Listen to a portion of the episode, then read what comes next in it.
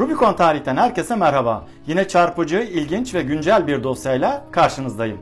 Eski CHP'li İzmir Milletvekili Mehmet Ali Çelebi'nin parti değiştirmesi tartışmaları siyaset gündeminin ilk sıralarındaydı bu hafta. Ahlak ve seçmenin iradesine saygı tartışmaları yapıldı, tepkiler yükseldi. Milletvekili transferleri sadece bugünün konusu değil. Güneş Motel olayı gibi hadiseler Cumhuriyet tarihinin çeşitli dönemlerinde yaşandı en çok parti değiştiren ve intihar ederek hayatına son veren eski milletvekili Kubilay Uygun'a lakap takıldı. O lakapla anılır oldu. Bazı parti değiştirmeler ilkesel, bazıları ise makam vaatlerine endeksli oldu. Ben bugünkü programda Türk siyasi tarihinde bir milletvekilinin ilk parti değiştirme hadisesini anlatmaya çalışacağım. O isim Mustafa Kemal'in çok yakın arkadaşı ve istifa ettiği parti de Cumhuriyet Halk Fırkası. O milletvekili CHP'den neden istifa etti? Daha sonra neler yaptı ve neler yaşadı? Cevapları Rubicon tarihte parti değiştiren ilk milletvekili dosyasında.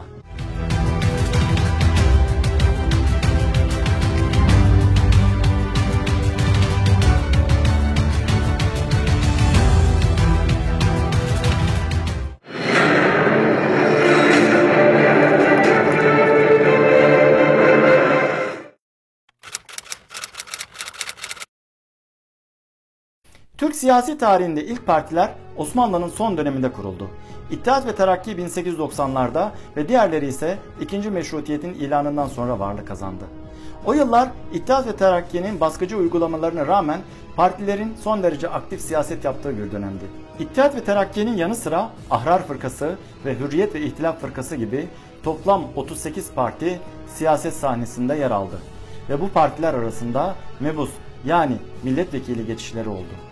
Ben bu programda Osmanlı'nın değil, Cumhuriyet döneminin ilk parti değiştirme hadisesini ele alacağım.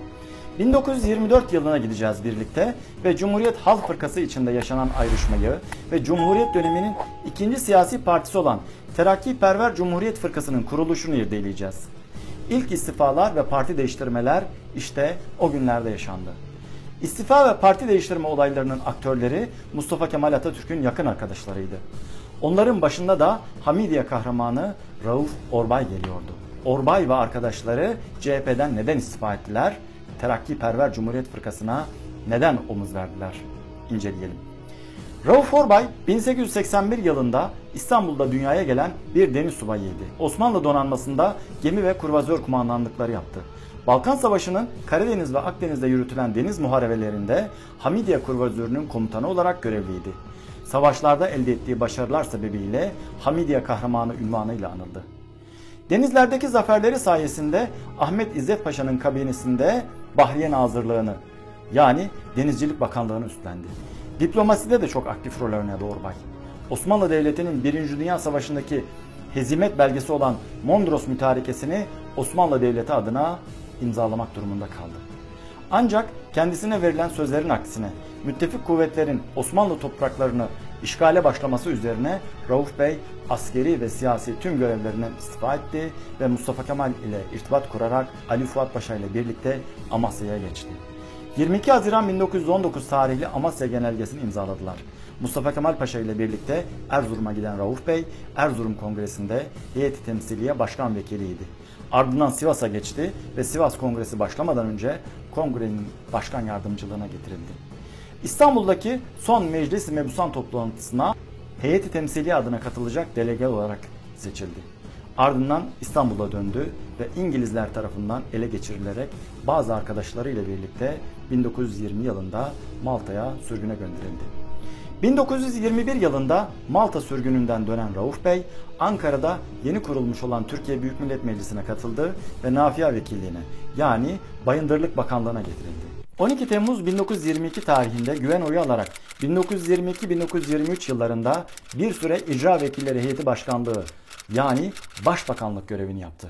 Lozan Anlaşması konusunda İsmet Paşa ile aralarında anlaşmazlık çıktı. Mustafa Kemal Paşa'nın İsmet Paşa'nın yanında yer alması sebebiyle icra vekilleri heyeti başkanlığı görevini bıraktı. Bu görevinden ayrıldıktan sonra 25 Ekim 1923'te İsmet Paşa'nın da aday olduğu meclis ikinci başkanlığı için yapılan seçimi kazandı. 1923'te yenilenen seçimlerle Türkiye Büyük Millet Meclisi ikinci dönem mebusu oldu. O günlerde CHP içinde ayrışma başlamıştı. Orbay'ın gelenekçilerin oluşturduğu ikinci gruba sempatisi olduğu bilinmekteydi. Rauf Orbay İstanbul basınına Cumhuriyetin ilan ediliş biçimini eleştiren bir demeç verdi ve hilafetin kaldırılmasına yönelik çabalara muhalefet etti. Bu gibi tutumları yüzünden Mustafa Kemal Paşa ile araları açıldı. Ona göre Mustafa Kemal Paşa ve destekçileri fazla radikal ve aceleciydiler. Orbay CHP'de bir yıl daha kaldı. Ancak parti politikalarından bağımsız hareket etmeye başladı. 6 Ekim 1924'te Son Telgraf gazetesi Rauf Orbay, İsmail Can Bolat ve Refet Belen'in etrafında bir muhalif parti kurulacağını yazmıştı. Nihayet 9 Kasım 1924 tarihinde Rauf Orbay CHP'den istifa etti ve 17 Kasım 1924'te Halk Fırkası'na karşı kurulan Terakkiperver Cumhuriyet Fırkası'nın kurucuları arasında yer aldı. Kazım Karabekir Paşa partinin genel başkanlığını üstlenirken Rauf Bey de Adnan Adıvar'la birlikte partinin ikinci başkanlığına getirildi. Ancak Terakkiperver Cumhuriyet Fırkası'nın ömrü uzun olmadı. Şeyh Said hadisesi nedeniyle kapatıldı. 1926'da Ankara İstiklal Mahkemesi tarafından Mustafa Kemal'e yönelik suikast girişimi olarak bilinen İzmir suikasti davasıyla bağlantılı olduğu gerekçesiyle yargılandı. İstiklal Mahkemesi o sırada tedavi amacıyla İngiltere'de bulunduğu için Rauf Bey'in gıyaben 10 yıl sürgün cezasına, medeni haklardan mahrum edilmesine ve mallarının haczedilmesine hüküm verdi. Bu karar Rauf Bey'e Londra Büyükelçiliği vasıtasıyla tebliğ edildi. Mahkeme kararı 3 Kasım 1926 tarihinde Türkiye Büyük Millet Meclisi'nde okunarak Rauf Bey'in milletvekilliği sona erdirildi. Orbay, İzmir suikasti davası nedeniyle verilen cezayı ve suçlamaları hiçbir zaman kabul etmedi. Cumhuriyet'in 10. yılında çıkarılan affa rağmen bir süre daha Türkiye'ye gelmek istemedi Rauf Orbay. 1935'te ailesinin ısrarı üzerine ülkeye geri döndü. Kendisine Bakanlar Kurulu kararıyla emekli maaşı bağlandı. Atatürk'ün vefatından sonra kendisine milletvekilliği teklif edildi.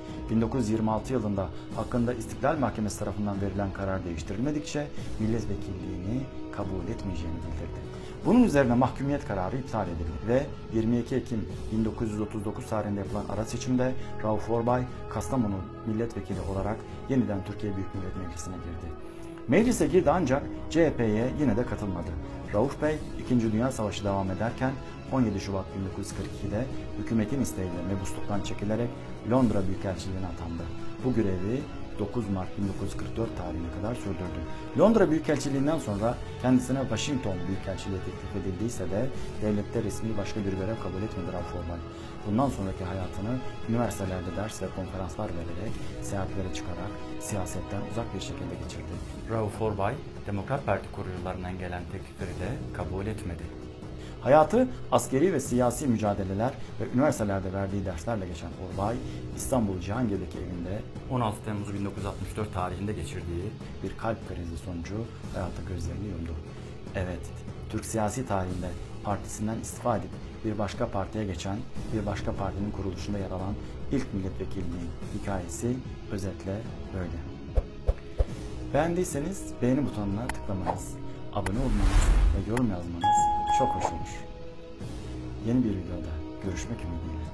İyi bakın kendinize.